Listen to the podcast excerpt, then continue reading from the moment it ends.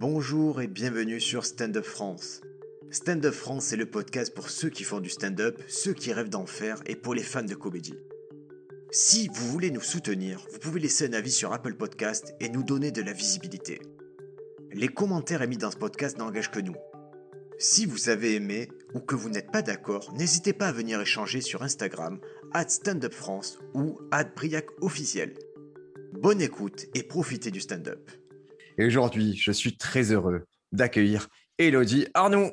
Ouais, il y a pas de. C'est très bizarre de faire une annonce comme ça alors qu'il n'y a pas d'applaudissements. Moi, je veux Ah. qu'on m'applaudisse dès que j'en dis mon nom. Je les rajouterai en post-production, je peux le faire. Merci, ça fait plaisir. C'est ce que je fais sur mes vidéos en général, tu sais, les gens, les gens au début ils me disaient, ils me disaient ouais, ils rajoutent des applauses alors que j'en rajoutais pas.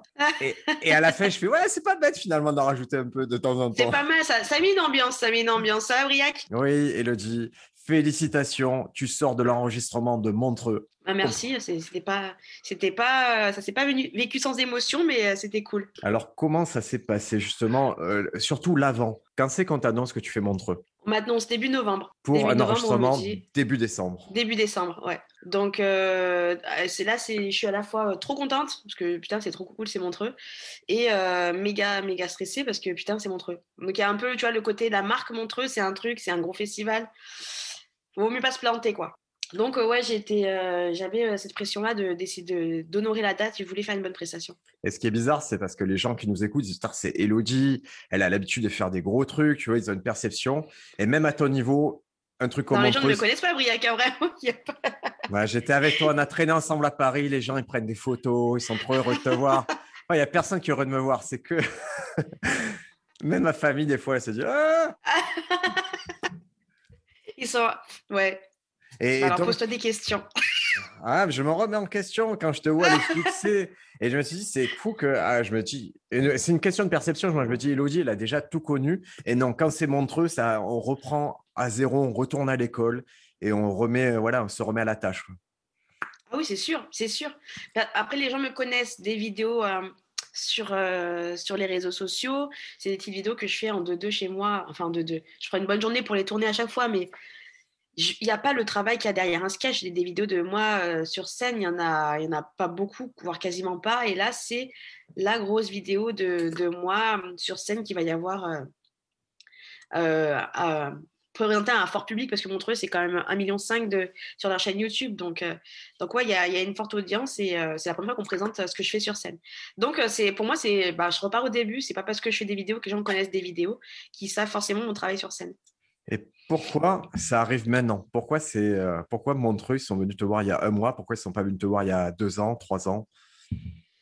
Bah, parce qu'avant, il y a deux ans, trois ans, j'étais pas du tout sur Paris. C'est un peu le, truc, euh, faut, faut être sur Paris, faut que les programmateurs te connaissent, faut euh, que ton nom circule un peu dans le milieu parisien pour euh, ou suisse, parce que du coup, comme c'est un festival suisse, quand tu es suisse, tu es un peu plus accès facilement, je pense, à- au gala. Mais du coup, ouais, euh, j'ai à Lyon, quoi, à Lyon ou à Marseille. Donc, euh, à Lyon, Marseille, et les programmateurs de Montreux ne, vont pas jusque-là. faut euh, faut aller faire son spectacle. Moi, ils sont venus voir mon spectacle trois fois, je crois. Ils sont venus trois fois voir mon spectacle. À chaque fois très enthousiaste, mais j'ai con- j'ai convaincu à chaque fois une personne de toute l'équipe de programmation. Donc, ils m'ont dit Ah, je vais venir avec ma collègue, etc. Et puis, évidemment, c'est Montreux, donc ils sont très demandés. Donc, il faut qu'il y ait une espèce de lobby pour que, pour que les programmateurs viennent voir le spectacle. Donc, ouais, ouais, ça a mis du temps. Et puis, en plus, euh, là, le, le, le gala cette année, c'était le gala de l'année dernière qui a été annulé et reprogrammé. Donc, c'était euh, la programmation ne, devait pas changer par rapport à l'année dernière. Et c'est vraiment un coup de chance euh, que, j'ai pu le faire cette année. Quoi. Parce que c'est pour ça, d'où le fait qu'on m'ait prévenu un peu tard. Et quand tu dis il y a du lobby à faire, qui c'est qui fait ce lobbying pour toi? Bah alors, il peut y avoir ta boîte de production. Moi, c'est mon attaché de presse euh, qui connaît très bien euh, les, les programmateurs, euh, la programmatrice de Montreux et, et qui l'a invitée à mon premier showcase à Paris en 2019. Et qui, elle est revenue me voir juste après qu'on est sorti de la crise du Covid. Donc, je crois que. parce que le problème, c'est que je suis montée à Paris. Six mois après, j'ai eu mon gosse. Six mois après, il y a eu le, le Covid. Donc, en vrai, je suis, euh, en temps effectif, ça fait trois ans que je suis à Paris, mais en temps, euh, en temps euh, vraiment sur scène à Paris, ça doit faire six mois. Donc voilà, c'est le temps qu'il faut être à Paris, euh, qu'il faut, qu'il faut occuper le terrain. quoi. Faut qu'on te connaisse, qu'on te voit, qu'on te voit sur scène, qu'on voit sur les plateaux, qu'il y ait des bons retours sur toi sur les plateaux, que quelqu'un ait dit. Parce que les programmateurs et les pros, il y a beaucoup qui font quand même pas mal de plateaux, qui vont, qui vont dans les soirées découvertes quand même, et, qui viennent au spectacle. Et donc, moi, c'est mon attaché de presse qui a fait le, travail de, ramener les programmateurs de Montreux quelques pros euh, pour, euh, pour découvrir mon spectacle. Ce que je vais raconter, si tu veux bien, quand toi, actuellement, tu montes à Paris, ta semaine type à Paris, c'est quoi? Tu arrives le jeudi? Le vendredi eh ben, Ce type à Paris, j'arrive le samedi 16h. ah ouais? Ah, je t'ai vu grave. Ouais, samedi 16h. Après. Alors, non, parce que tu m'as vu beaucoup, parce que ah justement, je préparais Montreux. Et que du coup, moi, je suis très sur, je suis vachement sur le spectacle parce que je, trouve que moi, je suis plus à l'aise dans ce truc-là pour qu'on me découvre et parce que moi, c'est un vrai, un vrai délire. Du coup, sur un plateau, je trouve ça un peu frustrant de, j'ai pas le temps de m'installer, j'ai pas le temps de, de, de vraiment profiter, etc. Donc, il fallait vraiment que je fasse ce travail de resserrer et de et de d'aller le plus à l'efficacité, ce que je ne fais pas du tout dans mon spectacle parce que tu as une heure, une heure et quart, une heure et demie, donc tu en profites. Donc j'ai fait beaucoup, tu m'as vu beaucoup faire de, plateaux euh, à Paris et venir euh, les jeudis, les mardis, je venais tout, un jour sur deux. Un jour sur deux, j'étais à Paris. Mais, euh, mais mon rythme normal, c'est un jour, j'ai un jour une journée de promo en général dans la semaine. Le soir, j'en profite pour faire des plateaux. Et le samedi, j'arrive à 16h, euh, je joue mon spectacle et le lendemain, je repars à 7h euh, faire des bisous à mon bébé parce que je suis devenue une mammifère qui, aime son enfant. C'est horrible. Donc voilà, sinon, c'est ça mon petit rythme de, de campagnard. Et donc, vous voyez que c'est. C'est vraiment, c'est que c'est toi qui as choisi ce rythme, c'est toi qui as aménagé par rapport à, tes croyances, par rapport à ta famille. Et voilà, tu composes avec. Oui, voilà, moi c'est ça. Je voulais pas. Moi, c'est hyper important pour moi l'équilibre. Euh, je, je, ne m'épanouis pas qu'à travers le stand-up. Je, je c'est surtout à travers euh, bah, mon entourage, mes proches, etc. J'ai besoin de me ressourcer pour avoir déjà des trucs à raconter, du matos et, être dans ce côté positif et pas être obsédée par un objectif. Sinon, je sais que ça me rendrait malheureuse de dire faut absolument d'être obsédée par une carrière, ou absolument que je fasse ci, que je fasse ça. Moi, je me, je je me contente de de, pouvoir vivre tranquillement, d'avoir ma famille, profiter de ma famille, euh, vendre, mes pieds sur Mims et euh, surtout. Euh, ça, c'est notre, c'est notre business model. Ça. Alors là. très podcastable, ça. là, Elodie vient montrer les pieds. en fait, il faut comprendre qu'on a un passif, qu'on a un long passif et on va remonter, ça c'est intéressant, tu as Montreux, tu es en 2021, et maintenant on va remonter dans le temps. On va remonter à l'année 2014. Ouais. Donc ça nous ramène 2014. 2014, à ce moment-là, toi, tu as une carrière qui est, on peut dire, brillante. Tu es dans. 2014 Ouais. Euh, non, non, pas, dans le Voilà, ah oui, oui, non. Oui, non, j'étais euh, rien du tout. Je faisais rien du tout. Je faisais du théâtre, je crois. Non, mais tu étais ingénieur.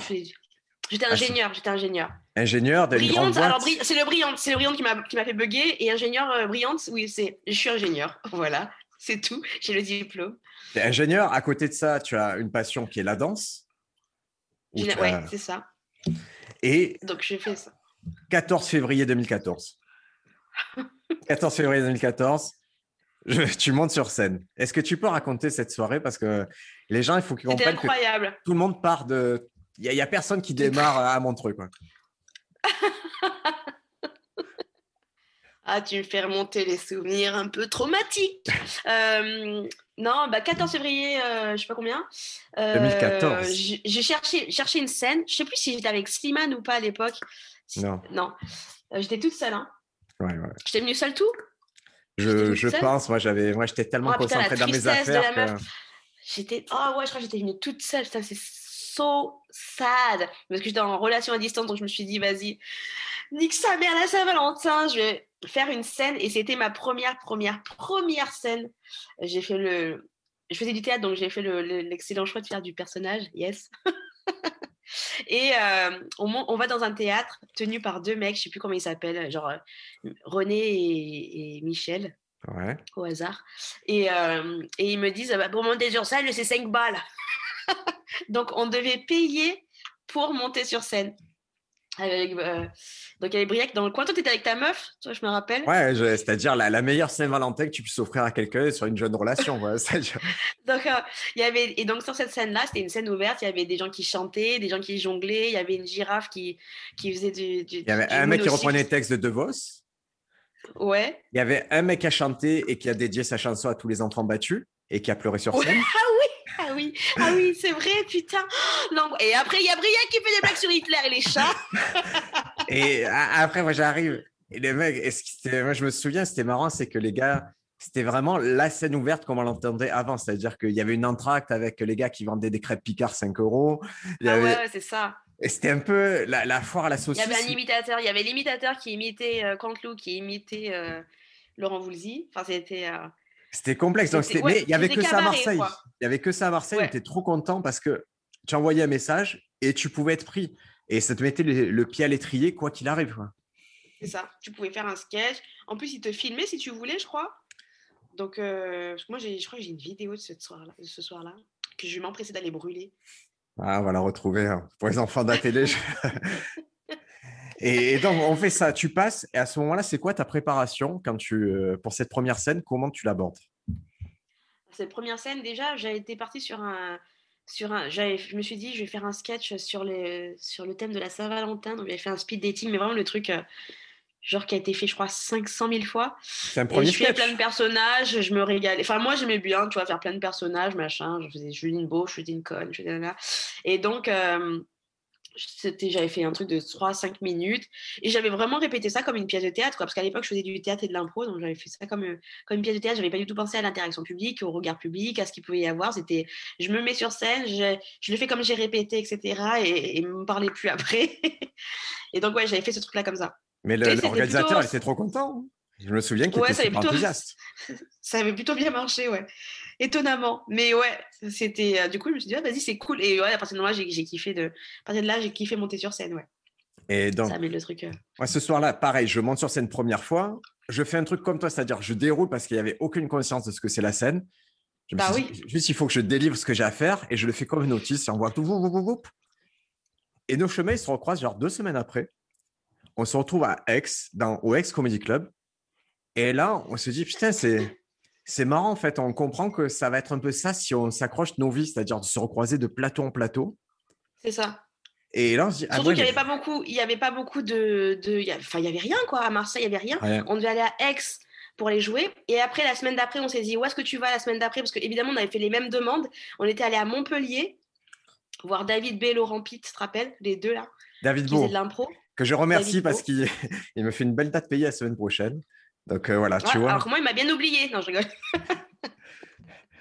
Donc, Donc ouais, on euh, est allé on- et du coup on faisait des, on faisait à chaque fois une heure de trajet. On a rencontré la- sur la route euh, Rudy et Slimane qui faisaient aussi ces trajets-là. Euh, on faisait une heure de trajet pour jouer cinq minutes. C'était 1h30, une ouais, fois par 1h30 de quoi. trajet et bidé, et bidé comme des enfoirés aussi. Hein. Et. On rend- Bon, oh, du coup le, le côté convivial de la voiture, ça rendait le, le bide moins dramatique, mais voilà, c'était le. Ouais. Et moi, je trouve qu'on a. Moi, j'ai autant appris en... sur scène là-bas que dans la voiture, en fait. Ouais, on, a... on, on Euh, échangeait voiture, on- beaucoup. on a- Bah, en fait, on ne savait pas encore ce que c'était ça, mais dans, la voiture, c'était on faisait les comédie buddies, c'est-à-dire qu'on on venait avec une idée de vanne et euh, soit ça faisait rire les autres, on se disait ah il y a un truc à creuser, soit les autres rebondissaient et on se disait putain il y a un- une piste et puis alors, du coup on se recontactait, tu sais quand t'as dit ça et tout ça, on bossait ensemble.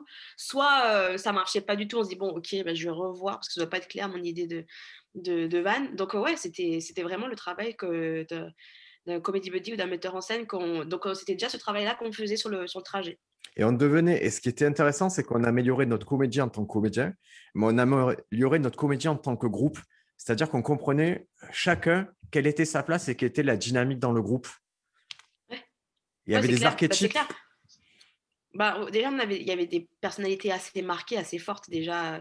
Du coup, euh, et puis même des, des styles sur scène. En tout cas, le groupe que qu'on avait formé à l'époque euh, à Marseille, là, le groupe était très, enfin, genre très marketable en vrai, parce qu'il y avait, euh, Il y avait il y avait le jeune euh, Renoir, moi j'étais la meuf un peu dynamique, euh, toi t'étais le mec qui faisait des blagues sur Hitler un peu chelou, dans le noir, dans le sombre, en slip. Mais Ouais. pourquoi t'es en slip, Briac? Je viens t'être un peu plus loin dans la description, mais voilà, il y avait. Et il y avait un truc, c'est comme un jeu. Pour moi, c'est- je pensais c'était comme un jeu vidéo. Vous savez, quand au début tu choisis ton personnage, tu peux soit lui mettre un peu plus de charisme, un peu plus de force, un peu. plus- Et nous, c'était chacun avait ses, euh, ses caractéristiques qui étaient un peu différentes. Il y en avait Oui, un qui mettait public, tout dans euh, la blague, zéro dans l'attitude. Un qui avait que d'attitude, zéro blague. Il y en a qui étaient équilibrés. Et au final, comme tout le monde travaillait ensemble, ça montait un peu tout ça parce que le. Ça montait un peu et puis même chacun, je trouvais qu'on avait le truc, c'est qu'on avait chacun une vraie personnalité euh, sur scène, un vrai truc euh, intéressant et du coup les gens pouvaient à chaque soirée, parce qu'on faisait des soirées après, euh, on avait décroché un comédie club une fois par semaine dans un théâtre à Marseille et et, et les gens venaient, étaient fans de loin, de l'autre. Enfin, c'était comme vraiment comme un boys band de l'humour qu'on avait fait quoi. Ouais, bah, écoutez, c'était voilà, quand nous on s'est dit, on avait marre d'aller à Montpellier, à Avignon, à Aix, tout, on s'est dit, il faut qu'on ait notre propre unité. Et on a trouvé un comédie club à Marseille qu'on a pu investir, d'abord une fois par semaine, puis après, comme ça marchait, on a pu le faire plus de fois. Et là, on est vraiment rentré dans une dynamique de, de groupe, de troupe, qui était aussi voulu à l'époque par le producteur d'époque, qui avait une vision de, qu'on pouvait devenir un groupe. Et c'est au final, c'était c'est une période de ma vie, j'ai hein, beaucoup appris. Ouais, c'est juste. Le mec, c'était un fou. Juste, hein. le, personnage est fou, le personnage est quelqu'un de méchant et de que je recommande à personne. Mais au moins, il y avait une vision artistique et il s'est pas trompé sur certaines choses, sur certains destins, sur certaines visions. Que ah ouais, chacun pouvait rentrer dans une case et sur scène, ça doit être simple, comme on doit vous comprendre, ça doit être simple. Exactement, exactement. Et c'est vrai qu'il nous, a, il nous, a, le truc qui était cool, c'est qu'il nous a donné ce formule d'abouti d'avoir euh, une heure de libre expression. On faisait ce qu'on voulait vraiment. Euh, on avait préparé des intersketchs, on faisait, enfin, on faisait ce qu'on voulait, c'était n'importe quoi et on se régalait. Franchement, moi, je me qu'on avait beaucoup rigolé avec le public et euh, entre nous. J'ai jamais retrouvé ça. J'ai jamais, tu sais, ce truc de. Je me souviens, passer du temps avec vous à réfléchir à des choses qui n'avaient aucun rapport avec stand-up, mais qui étaient en rapport avec le spectacle. Par exemple, ça veut dire quoi rentrer dans une salle, s'asseoir? Ça veut dire quoi parler à un régisseur? Ça veut dire quoi sortir Laisser, ne serait-ce que laisser des commentaires? Comment on incite des gens à laisser des commentaires? Et on avait réfléchi à tous ces aspects-là, on les avait verrouillés et ça devenait un spectacle dans le spectacle dans le spectacle parce qu'il y avait le truc, euh, tu vois, de, je pense que c'était de Slimane aussi qui, avait fait beaucoup d'impro et, de spectacles d'impro où c'était vraiment, il voulait vraiment créer une expérience. Du coup, il a ramené ce truc-là dans le, et, moi aussi, parce que du coup, j'étais dans le même groupe, mais de créer une expérience quand tu vas au théâtre et on avait ce truc-là de réfléchir dès l'entrée dans le, dans le théâtre, comment on fait, comment on incite vraiment aussi à la com après pour que les gens, on ait un super euh, commentaire euh, après le après la fin du spectacle pour que les gens s'attachent à nous, etc. Donc on avait vraiment réfléchi à tout le tout l'aspect et pas uniquement je viens, je fais mes blagues et je me casse, tu me fais un Lydia quand, quand j'arrive chez moi. Quoi. Non, on avait réfléchi à vraiment un truc de bande, on voulait que ça marche. on était très investis. Hein. À l'époque, on était, moi j'étais à fond. Ah, moi à fond. Euh, J'y croyais à fond. Euh, et on a eu la chance, ça nous a. Parce que du coup, ce producteur qui, avec qui ça s'est très mal terminé, mais sur la période où il nous a suivis, il avait des visions et du coup, il avait des aspirations pour nous. Et donc, on a pu faire un peu de radio, on a pu faire un peu de télé. Et c'était euh, des expériences qui étaient franchement humainement dures. Mais c'était pour nous, on était quand même une bande de potes euh, qui allaient vivre des blagues. Et c'était. Euh, Moi, la télé, j'ai kiffé. Même si c'était dur et tout, franchement, j'ai kiffé. Même si je, me je nous revois à 5 heures à essayer d'écrire les lancements, parce qu'en gros, on faisait les lancements d'un zapping. À essayer ah, d'écrire les lancements. Ça, c'est autre chose. Ça, c'est entre nous. Ça, c'est toi, moi. C'est lequel euh, Non, celui qu'on a fait à, Paris. Euh... Non, soirée pizza. Soirée pizza, c'était trop bien. Soirée pizza, c'est alors pour, pour résumer ce que c'est soirée pizza, c'est je travaillais pour Énorme TV, qui est une chaîne où il y avait McFly, Carré, tout ça. Et moi, j'avais une émission où je faisais des lancements de, de vidéos. De zapping. Ouais, zapping. Et à un moment, on me demande un truc. Ouais, on voudrait un truc plus sérialisant et tout. Et là, on a cette idée de faire une espèce de sitcom. Et j'ai dit, bah, c'est clair, sitcom, c'est entre nous avec les potes. On a des personnalités fortes, on a cinq personnalités fortes on va recréer un décor d'appartement, on va faire ça. Et ça, c'est le vœu premier. Et je me souviens de dire à tout le monde, venez, on le fait. Vous montez à Paris et tu vois, comme quoi c'est une autre époque, c'est que je me souviens très bien arriver à la gare à Paris et appeler un Uber. Et tous, vous êtes là, c'est-à-dire on était cinq, les quatre autres étaient là et fait «Ah, Qu'est-ce que c'est? Il y a une voiture qui est venue nous chercher. Et tout le monde est gêné, rentre dans le van, vraiment très gêné. Et après deux jours, ça rentrait dans le van comme des chiens. Ça disait bonjour, euh, ça disait plus bonjour au chauffeur. On s'était Je te jure que ah, tout le monde ah bonjour. Mais non, mais c'était le coup qu'au début, on s'était loué un super ah appartement. Et c'était pareil, même dans l'appartement, c'était marrant de vivre ensemble le temps de l'émission. Par contre, on se couchait à 5 heures, on cherchait des idées. On se faisait des blagues jusqu'à pas d'heure et le lendemain, il fallait aller trop maquillage, effacer les, les nuits à chercher des blagues, à chercher des lancements, etc. Fallait convaincre aussi les réals euh, de, de l'émission, le prod de l'émission, que nos blagues étaient marrantes. Des fois au dernier moment, parce que des fois on venait avec des blagues au dernier moment. euh, et des fois, ils n'étaient pas forcément convaincus. Il fallait leur dire si, si, regardez, ça va être marrant et tout. Mais au final, euh, moi, le résultat, à chaque fois que je le vois, je rigole. Je, vois trop- je rigole, je me dis, putain, ça aurait dû. euh, Du plaisir. Et vraiment, Ouais. c'est là où tu vois qu'il y a eu un travail sur les personnages, c'est-à-dire que les personnalités étaient claires, c'est-à-dire qu'on on savait quelle blague allait à qui et quelle dynamique était entre chaque personnage. Ouais. Et moi, ça, j'ai trouvé ça, je trouvais ça très formateur, c'est-à-dire qu'aujourd'hui, écrire pour n'importe quel des cinq qui peuvent participer à cette émission, je pourrais le faire les yeux fermés parce que je sais exactement quel timing il a et quelle blague lui, lui correspond bien. Ah ben, on s'est, on s'est, on a vraiment, on s'est, genre vraiment, c'est comme si on avait une coloc pendant. Moi, je suis restée trois mois à Marseille. Après, j'ai été mutée. Du coup, j'ai un peu été après quitter le groupe, et etc. Mais dans les trois mois à Marseille, il y a eu euh, bah, tout ce moment de comédie club. Il y a eu. Après, on a enchaîné avec. Je crois qu'on a fait euh, l'émission. Et après, euh, quand vous avez fait la radio, mais moi, pendant ces trois mois, quatre mois, on va dire, c'était comme si je vivais. En plus, j'étais en, en relation distante, donc je vivais pas avec mon mec du tout, et on était, j'étais vraiment dans mon truc à côté, à, à fond dans ma passion, quoi. Et c'est vraiment comme si pendant quatre mois, on a vécu ensemble, quoi. Donc, euh, et on s'appelait pour tout et pour rien, on s'envoyait des textos tout le temps, j'ai une idée de blague. C'était ouais, tout le temps, quoi. Mais c'est. Donc ouais, on se, conna- on se connaissait bien. Se connaît bien. Et après, pour, euh, pour terminer ce passage de notre vie, en fait, on a eu des problèmes avec la production du Comedy Club à Marseille, qui refusait de nous payer tout simplement. Et il y avait un autre aspect que jamais trop évoqué, c'est qu'on nous prenait des blagues aussi. Le producteur euh, se servait de nos sketchs pour alimenter une tierce personne en blague. Et Ça, on je- me l'a dit, mais j'ai jamais vu. On m'a dit que on m'avait Bah, piqué toi, une euh, blague à WAM. Ouais. C'était toi et pour moi, c'était un déclencheur dire, Tain, Elodie, on lui prend des trucs pour les donner à quelqu'un d'autre et j'y crois plus trop à ce système-là. Donc, on a arrêté. Avec Perte et Fracas, ça a été très dur. Et à partir de là, les destins se sont un peu éloignés.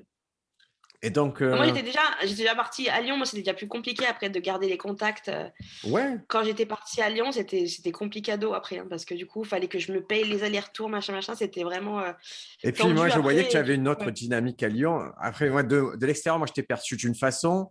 Toi, tu l'as vécu d'une façon. Donc, toi, au bout de deux ans à Marseille, où c'est assez, c'est assez cool, tu progresses et tout, tu arrives à Lyon. Et là, Lyon, c'est un autre jeu, qu'à Marseille. C'est un jeu qui est plus développé euh, au niveau du stand-up. Tu as eu accès à plus de scènes. Comment ça s'est passé Donc, ouais. Lyon? À Lyon, il y a, il y a déjà il y a plus de. Il y a un plateau qui a toutes les semaines euh, le Graine de Star euh, Comedy Club, qui est à Villeurbanne. C'est le père de Bouchra Beno. Je ne sais pas si tu connaissais à l'époque. Ouais, ouais, très bien. Elle a arrêté le stand-up là, mais elle était extrêmement talentueuse et trop forte. Elle me faisait mourir de rire. Et elle était sur une Et pente avait- vraiment très ascendante, Bouchra. Elle hein. était sur une pente très ascendante et il y avait un peu le même système de, de crew à Lyon, c'est-à-dire qu'il y avait Bouchra Beno, Herman et hum, Nassim qui étaient trois mecs hyper talentueux et hyper forts et, que, du coup, et qui emmenaient tous les stand-uppers lyonnais avec eux parce que du coup on les voyait bosser, on disait ouais ils sont trop forts et ça te motivait et en plus ils étaient à fond, ils lâchaient rien, ils étaient vraiment euh, hyper hyper forts et puis eux ils avaient déjà un pied à Paris, c'est-à-dire que Nassim et Herman étaient pressentis pour euh, entrer dans le Jamel Comedy Club et Bouchra y était déjà. Donc voilà, c'était euh, c'était déjà très très euh, genre très proche comme comme comme avenir. Donc nous on travaillait avec eux. Moi je, bossais, à côté des mecs comme ça. Il y avait aussi des cafés théâtres plus tradis dans le vieux Lyon. Il y avait le qui proposait des scènes découvertes les mardis et les lundis. Donc il y avait l'espace Gerson, le complexe du rire. Euh, il y a le Boui Boui où il y avait les candidateurs à l'époque aussi. Donc ouais, il y avait beaucoup plus de scènes qu'à Marseille. On n'avait qu'une 15 soirs par semaine. Parce qu'Elodie est quand même une découverte du candidator. C'est c'est sur. Internet. Moi, je l'ai vu sur Internet quand j'ai cherché des photos. Révélation du candidator, Elodie Arnould. Et il, il a, tu vois, comme quoi, ça, ils ont de l'intuition. Je sors mon pied. Mais est-ce que- Non, mais candidateurs, ils ont, des, ils ont quand même des- ils ont sorti des Alexandra Pizzaiali, des trucs comme ça, ils ont découvert des talents. Et puis en plus, le truc, c'est que c'est une vraie scène ouverte, candidateur. Non, c'est dans le sens où ils, ils te laissent expérimenter. Parce qu'il y a beaucoup de scènes où on ne te laisse pas trop expérimenter. Et du Clairement. coup, si tu te foires, dis adieu et tu ne plus jamais, tu peux plus jamais revenir. Est-ce que toi, tu as fait la version où on te jette des trucs de Avec les candidateur chaussons, mais bien sûr, mais je trouve ça génial. Moi, je trouvais ça bien. Alors, pas, on- alors, fallait pas jeter sur la personne, fallait jeter sur la scène pour dire que je n'apprécie pas forcément ce que tu es en train de faire. Et des fois, il y a des gens qui ne se rendent pas compte de que ce qu'ils font, c'est pas terrible. Et un chausson, tu peux pas ne pas le voir. Tu peux dire, OK, peut-être que j'ai offensé quelqu'un, peut-être que j'ai blessé quelqu'un. Si t'en as 15, tu dis, OK, mon sketch n'est pas bon. Mais euh, moi, je, Je, moi, je pense j'ai un record moi, de chaussons. Sur, à Marseille, bon? quand j'ai ah ouais, parce que à Marseille, quand j'ai joué, j'ai joué après un, un petit garçon, je sais pas, tu te souviens, un petit, un petit Renoir, son père le poussait à aller sur scène.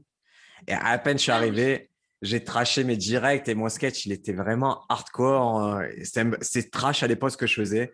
Et du coup, j'ai senti qu'en deux minutes, ils avaient la haine contre moi et j'ai reçu une volée.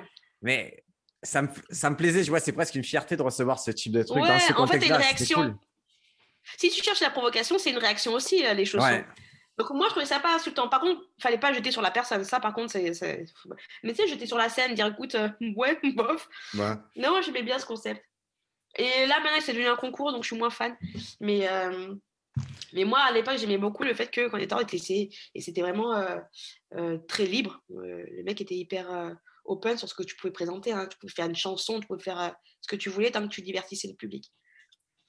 Et donc là, tu es, à, tu es à Lyon, tu fais Lyon, et c'est là que tu obtiens une programmation régulière? Ouais, alors après, il se passe beaucoup de temps avant que je fais beaucoup, Ouais. beaucoup de temps à Lyon. Je crois, je crois que je fais deux ou trois ans. Parce que nous, au Et, bout de deux ans, euh, tu avais un spectacle, tu avais déjà une très belle affiche, tu avais déjà un concept de spectacle. Oui, mais après, le spectacle, je jouais pas. je jouais peut-être euh, dix fois dans l'année, quoi. C'est vrai. Donc j'étais loin de l'intermittence. J'étais loin de l'intermittence et pour, euh, pour vivre et tout, c'était chaud. Je faisais quelques festivals qui faisaient gagner des prix ou qui te payaient. Donc, mais c'était c'était un peu tendu euh, pendant 2-3 ans. Et j'ai décroché cette programmation. euh, Comment ça se fait que j'ai décroché? Mais c'est grâce au mec de candidateur en plus. C'est euh, c'est grâce à ce mec-là qui m'a. Comment qui, qui faisait la programmation du boui-boui à l'époque et qui m'a proposé euh, euh, de jouer au boui-boui du mardi au samedi à 19h pendant 6 mois. C'est incroyable. Donc, gros- jamais j'ai entendu un, cont- quoi, un contrat comme ça. C'est le seul théâtre. Avant, il y avait un autre théâtre. euh, quand tu demandes au mec du boui Stéphane Cazès, euh, quel théâtre fait ça? Il dit avant, on était deux et maintenant, il n'y a plus que moi qui fais ce genre de programmation. Et lui, à chaque fois qu'il programme, c'est 6 mois minimum. C'est incroyable parce que c'est une vraie vision. C'est-à-dire que euh, quand tu signes quelqu'un, tu sais qu'il va pas être ouf. Par contre, quand tu lui dis six mois, tu vas te muscler, tu sais qu'au bout de six mois, le- la personne ressort les solides. quoi. Ouais, ouais, c'est clair. Et puis, euh, et puis euh, en plus, il te signe, euh, à chaque fois, il commence les contrats en avril. Donc, on commence sur la période dure. Tu commences sur un truc où tu vas avoir, euh, tu vas avoir 10 personnes tous les jours, euh, 3 personnes, 5 personnes. Donc, euh, c'est la période estivale, elle est terrible. Et après, les, euh, Tu l'as vécu le comment ça, toi? Ça, Quand tu as ces trucs Moi, en fait, moi, j'avais, je, je commençais à avoir un peu de public. Du coup, le mois d'avril, c'était cool. J'étais complet tout le mois d'avril. Après, mois de mai, ça commençait à descendre parce que du coup, ta fanbase euh, euh, diminue. Puis les gens sont venus te voir, quoi. Ta et fanbase, puis, elle euh, venait d'où? Elle venait de, de la scène ou De de, Lyon. De Lyon, De- mais de la- Des vidéos. Des vidéos. Ah, ouais. parce que tu étais déjà connecté. au- Bon, on viendra sur Ah, ça. mais moi, j'ai fait, j'ai fait des vidéos, mais depuis, depuis euh, mes premières scènes euh, chez le mec euh, qui vend des crêpes, je faisais des vidéos, mais c'était dans l'indifférence la plus totale. Et puis, à un moment donné, je crois que c'est quand je jouais. Ma première vidéo qui a plutôt bien marché, c'était à la basse-cour. C'est quand je jouais à Grenoble, j'avais fait une vidéo sur Grenoble. Et, et du coup, les gens, la vidéo a tourné sur Grenoble la semaine avant. Et ils sont tous venus voir mon spectacle, etc. Donc, ça, j'ai rempli ma salle comme ça. Et Moi, j'avais un une premier, théorie sur les vidéos. Et ce que j'avais l'impression, c'est que, que ce soit Rudy ou toi, vous avez vraiment compris la puissance des vidéos. Vous en faisiez déjà. C'est qu'on a croisé la roue de Camille Lelouch. Oui, ouais, ouais, c'est vrai. J'ai eu l'impression qu'à ce mais- moment-là, vous avez compris avant tout le monde. Vous avez dit Ah, c'est ça qu'il faut faire. Et vous avez pris de l'avance sur tout le monde parce qu'elle avait déjà de l'avance sur nous. Quoi. Ouais, c'est clair, mais après, le truc, c'est que j'ai. Comme je te dis, hein, j'en faisais déjà des vidéos, mais les gens s'en foutaient. Et d'un coup, c'est la vidéo sur Grenoble a marché. Et, euh, et, euh, et du coup, là, et j'ai vu la, la puissance des vidéos parce que ma, ma date à Grenoble, en fait, j'avais fait une date à Grenoble et dit, je vais faire une vidéo sur Grenoble. Ça va peut-être faire tourner un peu dans les, sur, la, dans- sur la ville. Et ça, effectivement, ça a tourné. Je crois que ça, à l'époque, moi, c'était énorme, mais ça avait fait 30 000 vues. J'étais là, bah, et ça m'avait ramené 300 personnes. 300 personnes euh, sur la semaine d'après. Donc Incroyable. là, j'ai compris la puissance des vidéos. Donc évidemment, à Lyon, j'arrive au boui-boui, je fais la même. Je fais pas une vidéo sur Lyon, j'en fais trois. Je- J'en fais une où je fais l'argot lyonnais, une où je fais euh, les habitudes des Lyonnais et je sais plus quoi, une troisième. Et euh, ça me remplit tout le mois d'avril. c'est vraiment une tout stratégie. De... euh, À l'époque, tu es la ouais. seule à prendre ces décisions. C'est-à-dire, c'est toi, de toi-même, tu dis Ah oui, oui, ouais, c'est Super. c'est hein. vraiment, je me suis dit, vas-y, on va faire comme ça, on va voir ce que ça donne. Parce que mes vidéos où je me prends une tartine dans la gueule, ça marche pas. Donc, euh, donc on va essayer de faire ça et, et ça a marché. Et excuse-moi. Et, euh, et du coup, ouais, non, c'était, euh, c'était euh, dans, la, dans, la, dans la, la foulée. Mais après, le truc, c'est qu'au théâtre, j'ai enchaîné avec la Coupe du Monde et la canicule.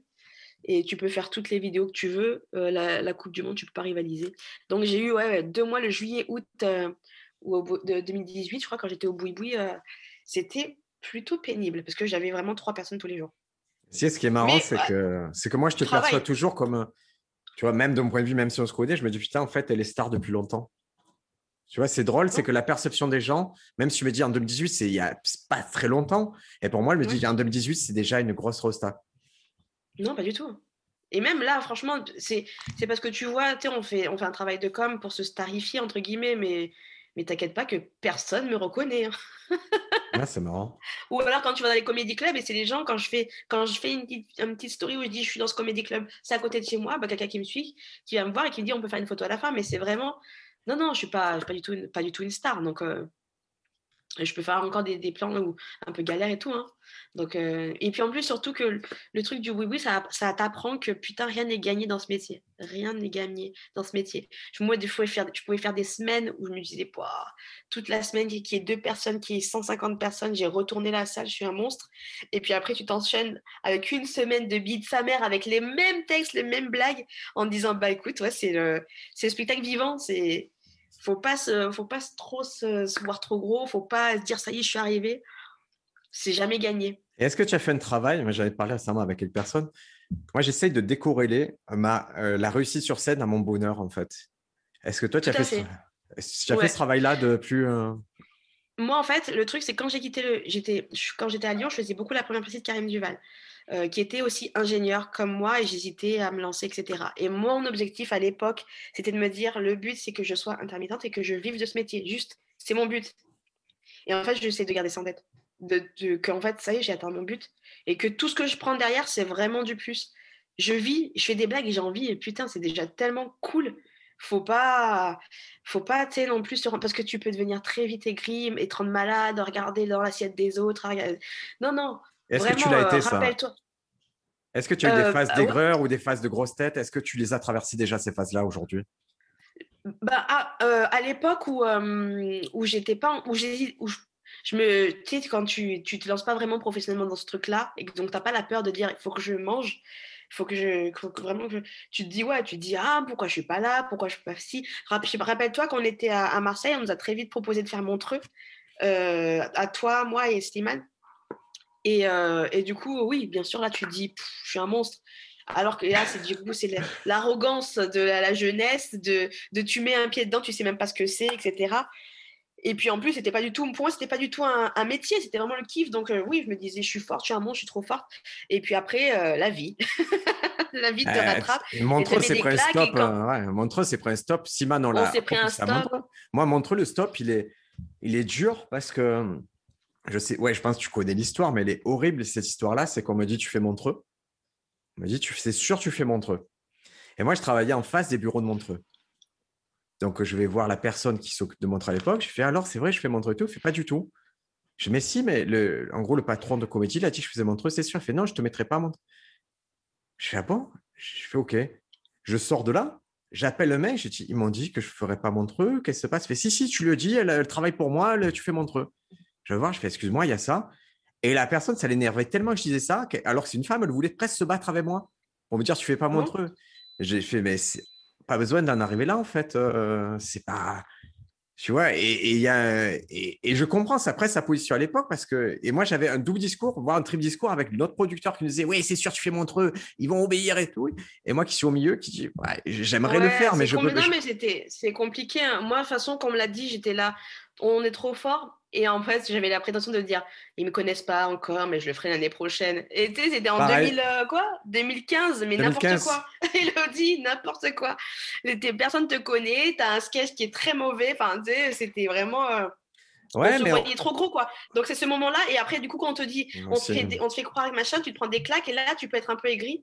Et après, quand je me suis dit, allez, je me lance professionnellement, et je me suis vraiment posé avec moi-même en disant, c'est quoi ton objectif?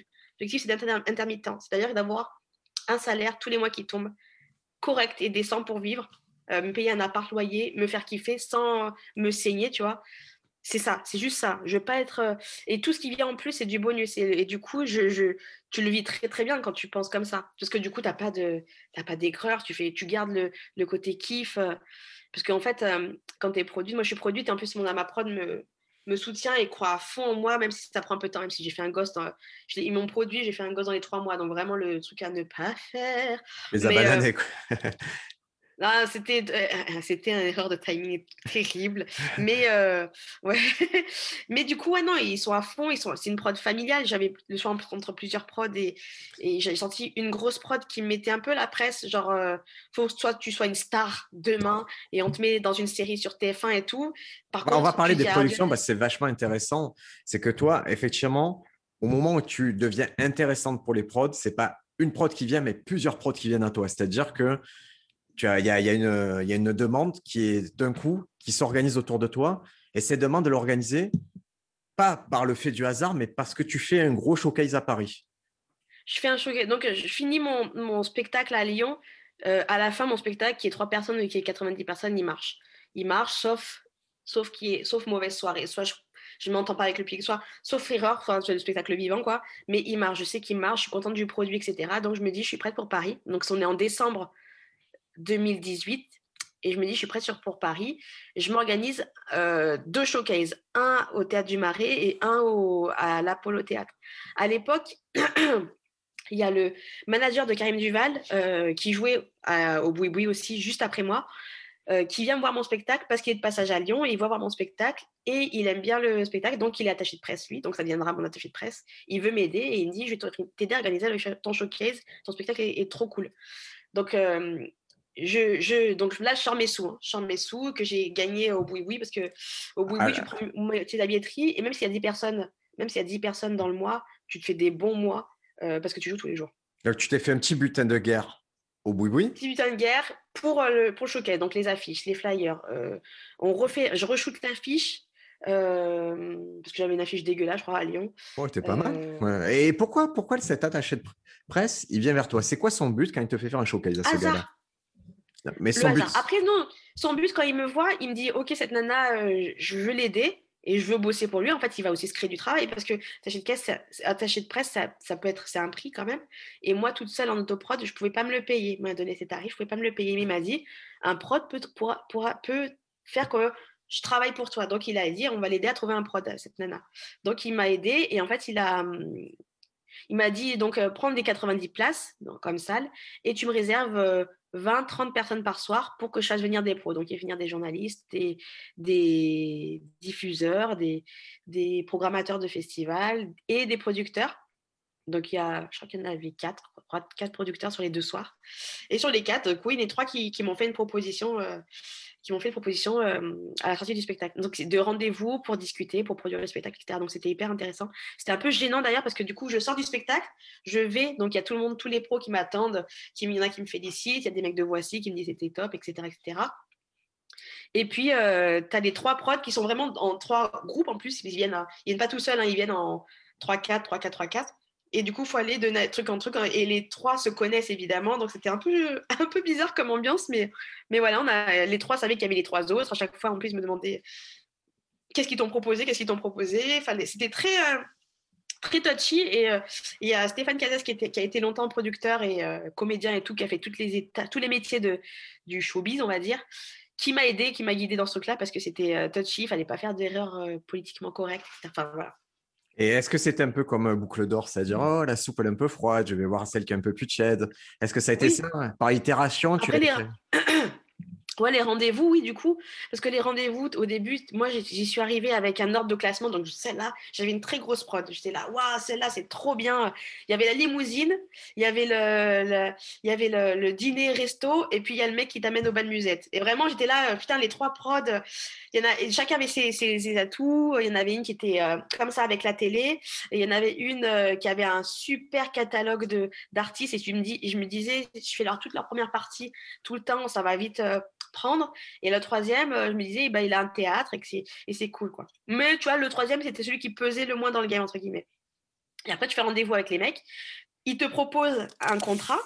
Donc, dans le contrat, il y a leurs intérêts, donc il y a tous les droits de suite, tous les trucs comme ça qu'on connaît, que je connaissais absolument pas, et que, que Stéphane m'a aidé à traduire, du coup, les droits de suite. Il m'a dit c'est très important que tu négocies un nombre de dates pour que tu aies ton intermittence. Et la bing, pour moi, c'était objectif atteint, j'ai mon intermittence. Donc, il faut que tu, négocies 60 dates, par an minimum pour chaque prod. Parce qu'il y en a qui te proposent moins, il y en a qui ne te disent pas combien ils te mettent de dates par an. Donc, tu peux avoir une prod qui ne te fait pas jouer. Donc, tu vois, c'est très important de négocier. un, bon contrat, un bon contrat, on ne dira jamais assez, c'est un contrat qui est négocié, qui a plusieurs allers-retours entre toi et la prod, en oui. fait. Exactement. Même, tu as des trucs qu'on a enlevés. Euh, tu vois, moi, il y avait des trucs, euh, on va faire des trucs du merchandising sur sa tête. Euh, tu vois, des trucs non, ça, c'est pas possible, ça, oui. Il y a aussi les droits de suite, c'est-à-dire que si tu fais un spectacle derrière, la prod sur laquelle tu vas signer va continuer à toucher des, des parties parce qu'ils estiment qu'ils ont investi, qu'ils ont fait, ils ont, ils ont constitué ton capital image, ils ont fait monter ton image. Donc, je trouve ça tout à fait normal. Mais voilà, tu vois, il y a les droits de suite plus ou moins importants. il y a des différences aussi. Tout est discutable. et... Et tout est conseillable. même euh, à chaque mm. fois que tu fais, tu fais une salle, si c'est une salle de, de 100 personnes, tu vas toucher euh, ou 90 ou 100 ou 120 ou 150 ou 200 euros. Tu vois, c'est, tout est négociable, tout est discutable. Après, c'est, voir s'il ne faut pas que tu exagères les Et puis aussi, il y a l'humain. Moi, c'est, si, c'est l'humain. Moi, c'est l'humain qui a fait ça a changé l'ordre et je suis partie avec le mec qui fait le bal musette.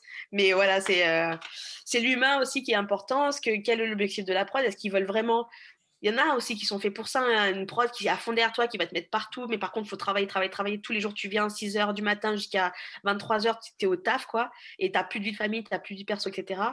Ou euh, tu as une prod qui va être un peu. Euh, un peu euh, qui tu sens qu'ils sont un peu financièrement compliqués qui vont être vont mettre un peu la pression sur le remplissage il y a aussi des trucs comme ça qui se passent ou des prods qui n'ont pas forcément les moyens et que du coup ils font là ouh là là faut qu'elle remplisse faut qu'elle remplisse et qu'ils mettent une pression là-dessus donc ouais, c'était aussi tous ces aspects-là à voir euh, humainement comment ça allait se passer. Et du coup, moi, j'ai choisi, j'ai fait mon choix euh, pour aller chez Artistique, donc euh, chez Delmas.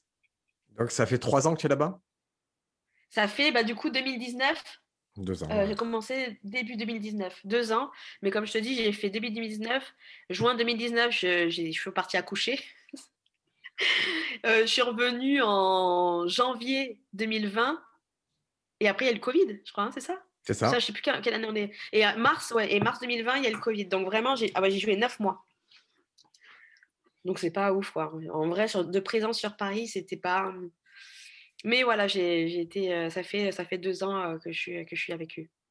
Et vous parlez de stratégie, vous parlez d'artistique, de stratégie, vous parlez de tout? On parle de tout, on se fait des réunions, même s'il y a un truc qui bug, on parle, on parle de, de tout, tout, tout c'est vraiment, euh, c'est, c'est quasiment familial. Moi, c'est, mais c'était hyper important pour moi de, de, de, de, de, parce qu'il y a des prods où ça se passe pas très bien, pas bien du tout, où il y a des artistes qui détestent leur prod, qui mmh. attendent qu'une chose, c'est que le contrat se termine et que ça se fait des doigts d'honneur, machin. Enfin, vraiment, tu vois, il y a des trucs où ça se passe très mal. Je voulais absolument pas ça. Je voulais vraiment une prod euh, open avec qui on peut discuter, qui croient en moi. Et ça, ils m'ont dit, euh, on croit en toi à 100%, on va faire ça, on va faire ça. donc, ils avaient une stratégie, il a déjà un plan dans sa tête, mon, mon prod. On, va, on essaie d'y coller, mais moi, du coup, je lui dis non, ça, non, ça, oui. Donc, ouais, ouais, c'est, c'est très. Euh, c'est, ouais, c'est familial. Ça fait un peu comme un daron, quoi. C'est comme si un daron qui va t'aider et dire je te conseille ça. Et puis, moi, je suis quand même. Des fois, je peux dire, bah, pas n'importe quoi. C'est pas du tout ce que je pense. Donc, ouais, c'est un peu, c'est un peu ce rôle-là qu'il a et je trouve que c'est un, un bon rôle. C'est pas seulement une banque, tu vois. Il y en a aussi qui prennent leur prod que pour une banque. Disent... Euh, moi, je parle du principe, même si tu as un besoin financier, va pas avoir un prod, va avoir une banque, en fait. Moi, si demain j'ai besoin de 10 000 balles pour faire une tournée et que j'ai compris comment ça marche une tournée, je ne vais pas avoir de prod. Je m'en fous, je vais, je, vais, emprunter 10 000 balles et je prends les risques moi. Ouais. moi, je, te dis, hein, dès que j'ai une galère sur une scène, bah, à Montreux, par exemple, j'ai eu un moment de panique et euh, j'étais vraiment au fond du seau. J'ai eu, euh, juste avant de tourner. Tu ah, manipules quelque chose. Pardon, je suis, en train, je suis en train de jouer avec ça. Ouais. Dis-le moi, c'est pas grave, on comprend au montage. Non, non. T'agiter tel un petit oiseau. Mais c'est parce que je vais être euh. discret. Alors la discrétion avec moi, il ne faut pas y compter. Moi, je si, si tu me dis regarde discrètement le mec derrière, je suis vers quoi? Vraiment, regarde qui? Qui? Tu parles de qui? Non, vraiment, je suis la meuf la moins discrète de France. Euh, ouais, ben la, prod, elle par exemple, quand j'ai un coup de mou, quand j'ai un truc ou un doute sur scène ou quoi, euh, là récemment, mon prod l'a fait deux fois où il, a, il a réaffirmé qui croyait en moi, qui machin, machin, et ça met un coup de boost et vas-y, j'y vais. Et en général, derrière, ça se passe très bien. Mais ouais, c'est. Euh, c'est aussi ce rôle-là de, de euh, des fois rebooster son artiste et, ou de le diriger dans, dans le bon sens. Moi, j'ai trouvé quand, quand je t'ai eu, il y avait une problématique sur Montreux en particulier. Et j'ai trouvé que ton prod, il avait eu genre le meilleur discours du monde, en gros. En gros, on fait ce que. Il t'a dit, on fait ce que toi tu veux. C'est toi qui le sais. Tu feras ce que tu veux. Et si ça ne le fait pas, on, on s'abstiendra de faire telle date ou telle date. Ouais, voilà. Et en fait, c'est vraiment trop cool d'avoir un soutien comme ça derrière soi et de ne pas se dire. Parce que moi, en plus, j'ai le syndrome de la bonne élève. Hein, tu me dis de pas faire un truc, je vais faire au maximum pour me conforter, quitte à ce que ça me mette un peu dans le mal. Et, euh, lui, il va dire non, non, tu es artiste, il faut pas qu'on gâche ton truc. Et euh, moi, j'ai signé pour toi. Donc, euh, il, vraiment, il va réaffirmer son truc, même après trois ans même après trois ans, même après le fait que j'ai fait un enfant, je faisais plein de trucs comme ça, il va réaffirmer ça, le fait qu'il y croit à fond. Quoi. Et ça fait trop du bien. C'est trop bien. Et donc, cet enfant, ça... quand on s'est connu, moi, je venais d'avoir mon fils. Donc, j'avais des contraintes. Et toi, maintenant que tu as un enfant, est-ce que ça change ta perception du stand-up du milieu ou qu'est-ce que ça a changé je suis encore plus détachée du, de, cette envie de réussite absolue, euh, de devenir une star et de j'ai percé. Voilà l'expression j'ai percé. je suis encore plus détachée de ce truc-là parce que, parce que du coup, tu as, as, une une source de bonheur qui est en plus euh, bien réelle et bien palpable chez toi. Donc, euh, donc c'est cool. Après, c'est très important aussi d'être professionnellement épanoui pour moi. C'est un, un équilibre, c'est vraiment un équilibre. Mais de toute façon, je l'avais aussi avant parce que pour moi, c'était très important aussi de, de, d'être aussi un minimum avec euh, mon mec aussi, que, de ne pas être qu'à Paris, etc. Quand j'ai commencé euh, à faire mes spectacles, je, bougeais pas mal. Et euh, moi, j'avais m'étais mis un minimum de trois jours à la maison, quatre jours, je, je peux vadrouiller, etc. Donc, c'est toujours cet équilibre que je, me, que, je me, que je me donne. Et si je peux me permettre de parler de lui, depuis le début, c'est pour moi, je parle souvent de l'importance de l'entourage. Et ton mec, pour moi, depuis le début, c'est un espèce de pilier, à mon sens, dans ta carrière. J'ai toujours vu te soutenir, aller sur les scènes, avoir une vraie vision pour toi et même une vision économique de ce que tu allais devenir. Ah ouais, ça, je sais pas. Vision économique, je sais pas. Mais euh, non, non, oui, il, soutient à fond, il est toujours à fond. Et en plus, le truc que j'aime bien, c'est qu'il n'est pas du tout dans ce milieu-là et que du coup, il, est. Euh, tous les dramas qu'il peut y avoir qu'on peut se dire mon Dieu c'est terrible machin mmh. euh, machin a dit qu'il n'aimait pas mon spectacle machin machin. Il va dire bon, on s'en fout on s'en c'est qui lui personne ne le connaît. Et tu dis ah oui c'est vrai. Bah et donc et ça te fait relativiser vraiment tout quoi. Vraiment tout. Et moi le truc c'est même, même mes parents mes proches genre ma mère quand j'ai dit que j'allais faire Montreux elle dit mais c'est quoi ça? j'ai dit, bah, c'est, je dis, c'est bah, le plus gros festival francophone de stand-up et d'humour. Ils ont 2 millions et tout ça. Elle fait, ah, tu fais ton spectacle? Je fais, non, je fais que 5 minutes. Elle me fait, tu peux faire ton spectacle. Ah. Maman. Bah, là, moi, récemment, j'ai fait le festival. J'ai réussi le festival, ça s'est bien passé. J'ai envoyé à ma mère, elle m'a dit, j'ai vu Jérémy Lorca à la télévision, c'était vraiment bien. Mais qu'est-ce que je m'en fous de Jérémy Lorca que tu as vu à la télévision? Au passage, j'ai un peu insulté Jérémy alors que j'ai rien contre lui, mais, mais tu sais, ça te vexe en fait, cette affaire-là quand même. Ah ouais, mais, mais, en fait, ça te rend compte. Enfin, tu vois, le truc, c'est que ça te fait réaliser que faut pas se rendre fou. C'est, c'est que on fait que des blagues. Faut pas se rendre fou, quoi. Et Donc, euh, il y a quelqu'un qui m'a demandé dans une interview, on m'a dit qu'est-ce que qu'est-ce que tu veux faire pour euh, qu'est-ce que tu veux pour 2022 euh, Qu'est-ce que c'est quoi tes souhaits, tout ça? Et genre quelle scène, qu'est-ce que tu fais quoi ton prochain objectif et tout? Mon prochain objectif c'est d'avoir des bonnes blagues des nouvelles bonnes blagues, s'il vous plaît. Tu vois, c'est le seul truc, on fait que des blagues et si tu fais des bonnes blagues, ça ira. Et, c'est, et je ne sais pas si c'est parce qu'on est de la même génération ou parce qu'on a beaucoup parlé ensemble, mais il y en a qui ont des histoires à raconter, il y en a qui ont des volontés et tout. Et moi, je suis concentré que sur c'est quoi la prochaine super blague, celle qui va. Il n'y a que ça qui m'intéresse. C'est quoi la prochaine super blague où tout le monde. On rend fou les gens avec. Euh, et qu'est-ce que tu penses de imagine les fantômes plus tard, ils penseront des pantacours. Vas-y, mais laisse-moi tranquille. et tu sais, ce que mes blagues préférées, c'est celles auxquelles personne croit, c'est-à-dire celles que tu amènes, que tu livres, et que tu dis non, ça, ça passera pas et tout. Et, que tu as presque envie de parier, écoute, je te parie 100 euros, que quand je vais la faire, ça deviendra un classique de chez classique. Et, c'est assez intéressant ce truc de, de, la foi en fait dans tes blagues, de savoir que toi, par ton prisme et par ta façon de faire, une blague va devenir quelque chose d'intéressant. Ouais. Ouais, c'est clair. Moi, j'ai, j'ai très. Moi, alors, le truc, je viens de rencontrer mon, metteur en scène et c'est putain, je suis trop contente parce que c'est le mec qui arrive à comprendre mes blagues dans ma, quand elles sont dans ma tête encore et que j'arrive pas à les rendre drôles en l'expliquant. Tu vois, tu vois le truc? Oui, C'est la maillotique, c'est vraiment, il te t'accouche de Il tes blagues. comprend quoi. ce qui est marrant. Exactement. Il comprend ce qui est marrant, mais il dit, comme tu te dis, c'est pas marrant parce que tu mets le mot au mauvais endroit, que tu, c'est trop long, machin, machin. Dis-le comme ça. Je dis comme ça, ça marche tout de suite. C'est un gain de temps extraordinaire. Et, euh, et ça, c'est trop bien parce que, ouais, les blagues, euh, les blagues, c'est toujours dans ta tête que c'est hyper drôle. hein. Sur- Après, il Ouais. faut que les autres se comprennent. C'est c'est hyper important de se faire comprendre. C'est super chaud. Mais quand tu connais bien quelqu'un, tu peux remettre dans l'ordre que te dit optimal pour la personne. Mais quand tu connais pas, moi, hier, on a fait une soirée avec tous les nouveaux stand-uppers de Marseille. Et tu vois, forcément, ils viennent, ils font Ah, lui, il a une bonne blague, il va te la dire. Il me dit la blague. Et je suis là, je fais trop compliqué. Et je, voilà, et je pars pour lui mettre un coup de pression, tu vois, pour pas argumenter, parce que c'est juste trop compliqué. Mais peut-être si je connaissais la personne et tout, je dirais, ah, si tu l'as tourné comme ça, ça serait vraiment gaulerie. Mais à ce ouais, stade-là, c'est j'ai pas là- d'argument, quoi. Après, c'est même pas un truc de connaissance. Mais oui, c'est sûr qu'il y a aussi le- la façon de délivrer ta blague qui est hyper importante. Je pense que même quasiment plus importante que, que ta blague au final. C'est même plus important que ta blague au final. Le- le- donc ça va aussi avec ta personnalité. Avec le... Mais euh, ouais, on mettait en scène, moi, c'était vraiment le. Sais, il m'a tout. On, on se connaît pas depuis longtemps. hein. On se connaît depuis euh, le confinement. on se connaît Comment tu l'as, euh, du coup, comment il arrive dans ta vie artistique, ce metteur en scène?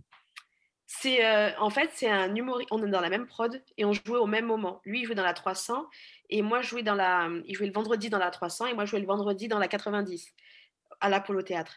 C'est euh, c'est qui, du coup? donc, euh, C'est pas de secret. C'est c'est- c'est Calvin de Hotman et Calvin. J'ai jamais entendu parler. Cal. C'est un spectacle qui joue à l'Apollo Incroyable. Théâtre dans la 300 les vendredis à D'accord. 20h. C'est très rigolo à aller voir. Et du coup, euh, on sortait les spectacles en même temps et on rigolait, rigolait. Et euh, pendant le confinement, et donc on, vraiment c'était ça. C'était on sortait les spectacles et on vanait comment ça s'est passé ce soir, etc., etc. Et on était dans la même prod. Du coup, on se croisait souvent en réunion. Et euh, et en fait, au confinement, on a, on a, on a, on a parlé, on a, on a beaucoup parlé, etc. Et, et euh, quand le, le confinement se termine, euh, moi, j'avais pas de date parce qu'il y avait une jauge de 30%, donc c'était pas intéressant pour mon prod de faire jouer. Donc, euh, je décide de faire une scène ouverte euh, à côté de chez moi, en plein air, un truc horrible, quoi, le traquenard. Mais j'avais trop envie de faire des blagues. Et euh, je parlais avec lui et je lui dis, bah tiens, j'ai pensé à cette blague-là, cette blague-là. Et lui me dit, dis-la comme ça, dis-la comme ça, essaye comme ça. Et surtout, on rigolait. Quand je lui racontais mes blagues, il rigolait tout de suite. Et on, machin, machin, ça marchait tout de suite très bien. Et j'allais sur scène et ça marchait tout de suite sur scène. Donc euh, je me suis dit, ah putain, c'est vraiment, il y a vraiment un truc. Et on a continué à bosser comme ça. Et euh, à la rentrée, il est venu voir mon spectacle, il m'a donné des astuces à rajouter des applauses sur le spectacle. Donc ouais, des vrais applauses. hein. Donc euh, tu dis, ouais, il, y a, il voit, il, et puis, tu vois, genre quand je bosse avec lui, j'ai pas l'impression de bosser.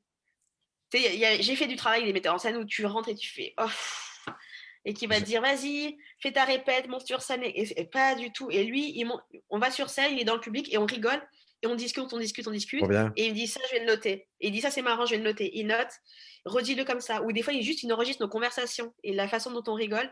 Ça, c'est marrant, vas-y. ouais. Et donc, Et c'est- son univers sur scène, à lui, en tant qu'artiste, il est proche du tien C'est le même énergie? Euh, ouais, un peu. Même univers, même énergie. Parce que c'est il pas est ça le comédien, secret. lui, à la base. Parce qu'on n'est Oui, pas sur le secret de. Moi, je te donne un exemple. Là, en ce moment, je, je parle d'une blague. À, à tous mes potes, je parle d'une blague. Et il y a tout le monde qui dit ça ne le fera pas, ça passera. Et je rencontre un mec qui s'appelle William Pilet le week-end dernier, qui a un Ouais. univers très cartoon, très absurde, très chaud. Et je, je lui raconte la même histoire, ça le fait mourir. de rire. Il me dit, putain, c'est c'est- c'est ça qu'il faut faire, il faut le faire comme ça. Et je me dis, mais en fait, c'est parce que comme il travaille son univers comme moi, il est sur un truc absurde, lui, ça lui parle de suite, il sait comment le transformer sur scène, il sait quelle, quelle variation ça va faire pour le public. C'est sûr, c'est sûr. C'est, je ne sais même pas comment ça clique, mais il y a des trucs, euh, des fois, il y a des rencontres qui se font. Et après, il faut tout de suite, euh, si le mec t'a donné des conseils, essaye-le tout de suite. Pour être, pour, euh, tu sais, ça va être euh, le public et le mélange entre son conseil, comment tu vas l'appliquer, et le public, ça va avoir la réponse à est-ce que ce mec, il faut que tu bosses avec lui ou pas, quoi. Et nous, on a eu, moi, je sais, hein. je- tu sais, en, en échangeant en voulant t'envoyer un mail, du coup, j'avais pas ton mail dans la tête, du coup, j'ai tapé Elodie, ça m'a sorti tous les mails qu'on s'est échangés Ah ouais. euh, les, premières, les premiers temps. Et là, j'avais un festival à Cavaillon et j'ai ce souvenir de me dire, putain, à un moment, on a travaillé des sélections en festival. Je vais aller chercher une blague que j'avais sur Cavaillon. Et je suis retombé sur un échange de mails entre, on était à trois, toi, moi, Simone. Et, et c'était drôle parce que du coup, j'ai pu utiliser les retours qu'on avait, que tu m'avais fait à l'époque sur cette blague sur Cavaillon, et que tu me disais non, là, il n'y a pas assez de blagues, et moi, je t'envoie chier, je te dis, même ça, tu vois, j'étais. Et, et, après, toi, tu me, tu me cries dessus, et c'était vraiment bien parce que je, je suis retombé sur une conversation construite, et je suis arrivé à Cavaillon fort de me dire, OK, j'avais déjà des blagues qui ont été travaillées à 3-4 cerveaux, et dans lesquelles je suis sûr, avec une énergie nouvelle. Et moi, ce que je trouve intéressant chez toi, c'est que je trouve que tu as vite trouver ton énergie, c'est-à-dire on parlait de blagues et d'attitude. À mon sens, tu as été une des premières dans notre groupe à trouver qui tu étais sur scène en fait. Ouais, Ouais, bah après, c'est le théâtre. Je pense que ça va avec le théâtre. Comme Slimane aussi, il avait euh, très euh, tout de suite son perso. Et c'est que, en fait, à l'impro, le, truc qui. Que, je pense que sur scène, faut être le plus proche de soi et de, comment on serait si on n'avait pas ces barrières sociales. Je pense que c'est le plus marrant quand tu es comme ça.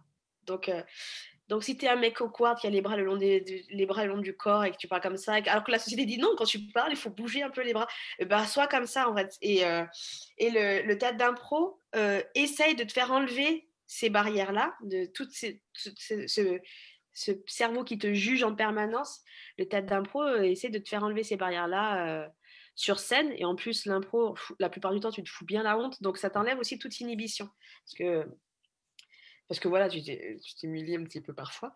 Et, euh, et du coup, et du coup ça, ça va très. Enfin, c'est plus facile d'être à l'aise. Et moi, j'en ai continué longtemps après. Hein. Pendant longtemps, j'ai fait du stand-up. Quand j'étais à Lyon, j'ai continué à prendre des cours d'impro pendant deux ans. Euh, parce que je me rendais compte que des fois j'étais trop dans mon texte, que j'apprenais encore par cœur et du coup, mon, quand je quand j'étais sur scène, ça avait un côté très euh, très. Euh, Nous, on était scolaires, on était en, ah ouais, ouais. on était en Arial, je me souviens, on avait nos feuilles, nos piles de feuilles et surtout on avait ce truc de peur, je sais pas si tu te souviens au début, cette peur du trou de mémoire qui faisait qu'on révisait encore nos textes avant de rentrer. Au début, c'était c'était horrible. Et du coup, ça donnait un résultat qui était tellement pas naturel et qui était très droit, très robot, pas du tout très littéraire. On voit que ça avait été écrit. C'était un texte qui était écrit, appris par cœur. S'il y avait une impro dans la salle, oh, c'était panique à bord. Enfin, moi en tout cas. Et, euh, du coup, j'ai continué à faire de l'impro pour pouvoir sortir de ce truc-là. Et surtout pour me libérer du texte. Et pour. Euh, maintenant, ma façon de travailler, est totalement différente. J'ai avec une idée de blague j'en parle à quelqu'un, je vois comment il rigole, comment il rigole, comment il réagit, et je viens sur scène avec une idée de blague et je m'enregistre. C'est tout le temps comme ça que je teste les nouvelles blagues, je m'enregistre. Un jour ça marche, je me prends beaucoup de bides. Un jour ça marche. Et euh, quand ça marche, je me réécoute et je me dis, ok, c'est comme ça que je l'ai dit. J'ai fait cette pause-là, j'ai fait ce truc-là, etc. Mais tu comprends l'essence de, la blague. Là, tu comprends l'essence et tu une blague qui est apprise comme ça, elle peut pas être désapprise en fait. Tu, tu l'intègres et oui, tu inscris tout le schéma pour qu'elle marche. Il est inscrit en toi, mais il se fait naturellement. Et puis même, ça va. En fait, ta blague, quand tu le fais comme ça, ta blague va rencontrer ton persona comique, tu sais, ton comique. Parce que tu peux avoir une blague marrante, mais comment toi tu vas la raconter, c'est encore un autre truc qui va faire qu'on va te, va te, te garder en mémoire, quoi. Donc moi, c'est ce truc de me libérer du texte. Ça m'a libéré, ça a permis d'exprimer un peu plus mon, mon, euh, mon personnage comique. Et dans les trucs les plus fous qu'on ait fait euh, quand on avait le Comedy Club, un des exercices les plus importants qu'on ait fait, à mon sens, c'est un jour, on a décidé de, d'inverser les textes. C'est-à-dire, on a dit, ben, toi, tu vas prendre mes blagues, parce qu'on jouait vraiment trois fois par semaine ensemble et on connaissait nos sketchs par cœur. On a dit, je vais prendre mes blagues et moi, je vais prendre tes blagues. Et on a inversé certains trucs comme ça. Et ce qui était dingue, c'est que ça, je, là, moi, cette soirée, je crois que j'étais pas là, je crois que j'étais déjà à Lyon. Moi, j'ai fait Rudy, je me souviens avoir fait Rudy, et Rudy m'a fait. Et ce qui était drôle, c'est que tu percevais en fait la capacité de chacun à repérer ce qui était drôle dans la blague de l'autre et à se l'approprier.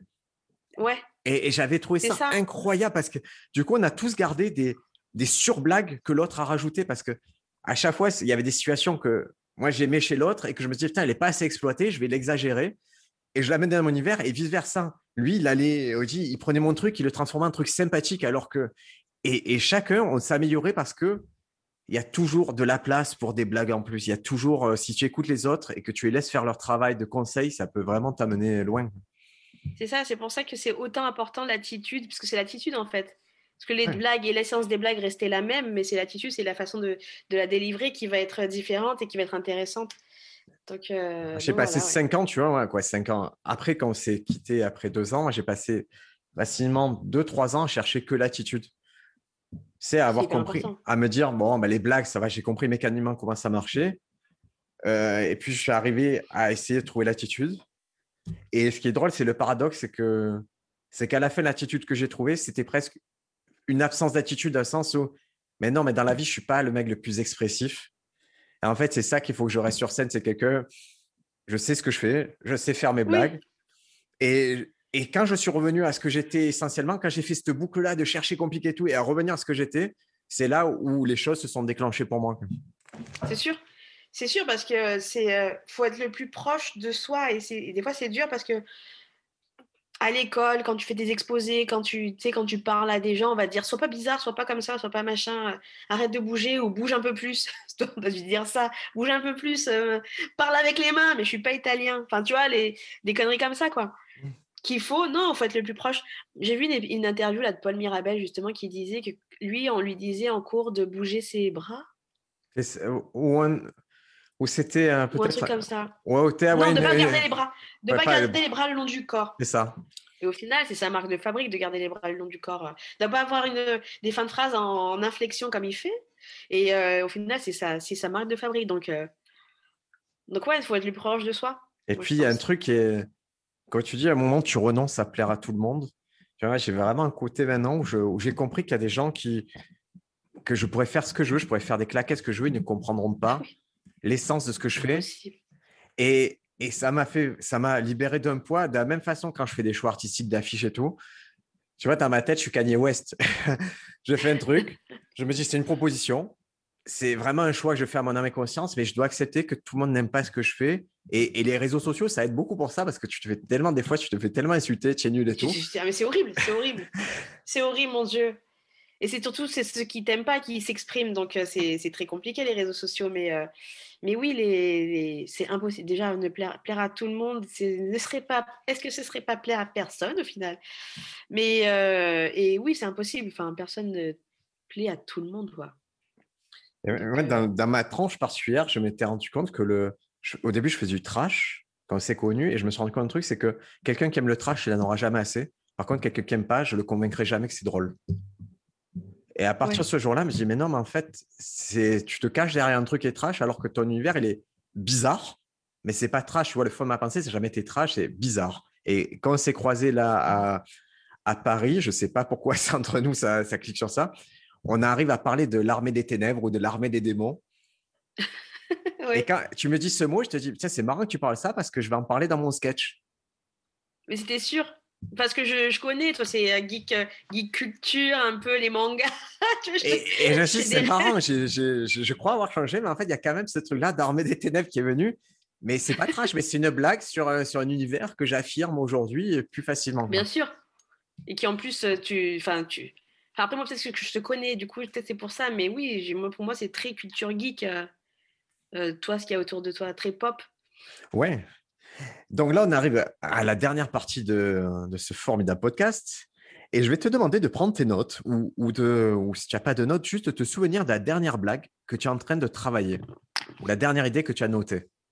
La dernière blague, le dernier truc que j'étais en train de me dire, c'était vraiment ça. Tu sais, je me dis, bah, c'est vraiment le truc que je t'ai dit tout à l'heure. Tu sais, euh, dans les films d'avant, les fantômes, ils étaient en, ils étaient en habit du 19e siècle, etc.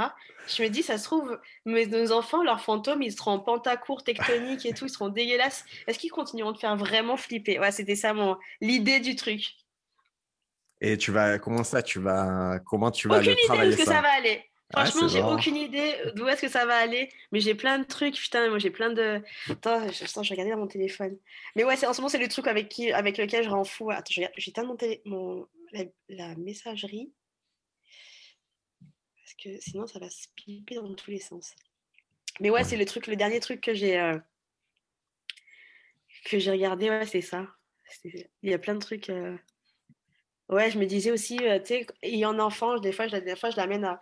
C'est juste, je me disais, c'est vraiment un truc où je me dis, putain, c'est stupide, mais quand tu amènes ton enfant aux urgences pédiatriques et qu'il est malade et que tu n'en peux plus, que tu dis vite, prenez-en, la meuf qui prend les informations, c'est la fille la plus lente du monde, elle est comme ça, elle tape.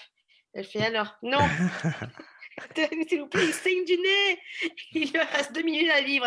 Ouais, ben c'est pas moi. Puis elle cherche sa souris, elle cherche le truc, elle cherche démarrer. Ça m'a rendu fou. Donc j'ai juste noté ça. Juste noté ce, truc-là. C'est une remarque, euh, une observation. Que tu vas soumettre du coup à, ton entourage, puis au metteur en scène, que tu vas travailler autour de ça? C'est ça. Mais moi, je décidais tout le temps, donc c'est un peu, faut canaliser quoi. Et il faut jeter, faut. Je pense que le truc de les urgences, je sais pas si je vais en faire quelque chose, mais le truc des, des fantômes qui, qui s'habilleront en tectonique, je pense que. Ah, c'est tellement original. mais c'est tellement drôle, tu vois. En plus, je, je, casse les couilles aux gens avec ça, en disant. Non, mais t'imagines? Après, j'essaye de trouver une autre image. Non, pas tectonique, non, pas. Ils mettent du désigual. Après, non, désigual déjà trop utilisé. Non, pas désigual. Déjà, je, je rends fou les gens avec ça. Et je sens que ça va être la, blague que je vais, je vais saouler les gens avec ça. La tectonique, l'avantage que toi, tu sais danser, tu vois, ça va mener direct à un acte un peu gaulerie. Hein. Un peu, ouais, ouais. Mais moitié, moitié fantôme quand même. c'est marrant parce que la dernière truc que j'ai noté, c'est sur, euh, c'est sur le fait que les hommes lézards dominent le monde. ouais, mais c'est... mais c'est une croyance, c'est angoissant si tu crois ça, tu vois. Ouais. C'est si tu as des croyances. La dernière blague, je me rappelle, j'ai envoyé une blague à Alicia. C'est une copine avec qui je discute souvent sur euh, les réseaux. Elle m'a dit trop marrant. Attends, c'était quoi? Et j'étais trop contente parce que c'était pareil, un truc un peu chelou. Euh, putain, donc d'abord, j'étais en train de paniquer pour Montreux, donc ça, ça n'a rien à voir. Ouais. Ouais, je t'ai connu paniquer pour Montreux, mais c'était une panique euh, moi, je trouvais très légitime. Il n'y avait pas de, c'était pas une panique. Ouais, mais en fait, c'est juste, c'est le stress. Tout le monde, tout le monde stresse. Moi, j'étais avec Kalak juste avant. C'était Kalak qui passait en premier. Ben, il était stressé aussi. Pourtant, il a l'habitude, tu vois. Et, euh, et, en fait, il m'a rassuré en disant, mais c'est normal, euh, c'est normal. Toujours pas en prison, lui. Hein Callaghan n'est toujours pas allé en prison. non, mais il va l'avoir son procès. Il va l'avoir. ouais. ouais, Callaghan, c'est. là. Ah ouais. Ça, ça, il n'y en a pas que pour Bigard, hein il y en a ça pour c'est Jimmy Carr, il a dit, il a dit la blague qui, euh, la blague qui me fera arrêter ma carrière. Je l'ai déjà dit, je l'ai déjà enregistré avec Callaghan. Je crois que c'est le cas. Je crois qu'il a dit assez de blagues pour aller un jour euh, pour que sa carrière s'arrête. Attends, merde. Ah oui, non, elle me dit celle-là, elle n'est pas claire. Question C. non, mais c'est vrai que c'était pas clair. Je disais, ah c'est quoi? Non, elle n'était pas claire. Bon. En gros, c'était une blague sur, euh, sur mon fils qui était blanc et je lui disais euh, Putain, mon, mon, fils est blanc, hein, mon fils est métis, mais blanc couleur de peau. Et, je, et, et du coup, c'est devenu un petit set, parce que mes, un petit set, un satouné que j'essaie de travailler en ce moment. Où je dis Putain, c'est sûr, j'ai obligé de l'amener à ses activités de blanc. Euh, le quidditch le monocycle. Euh, je vais...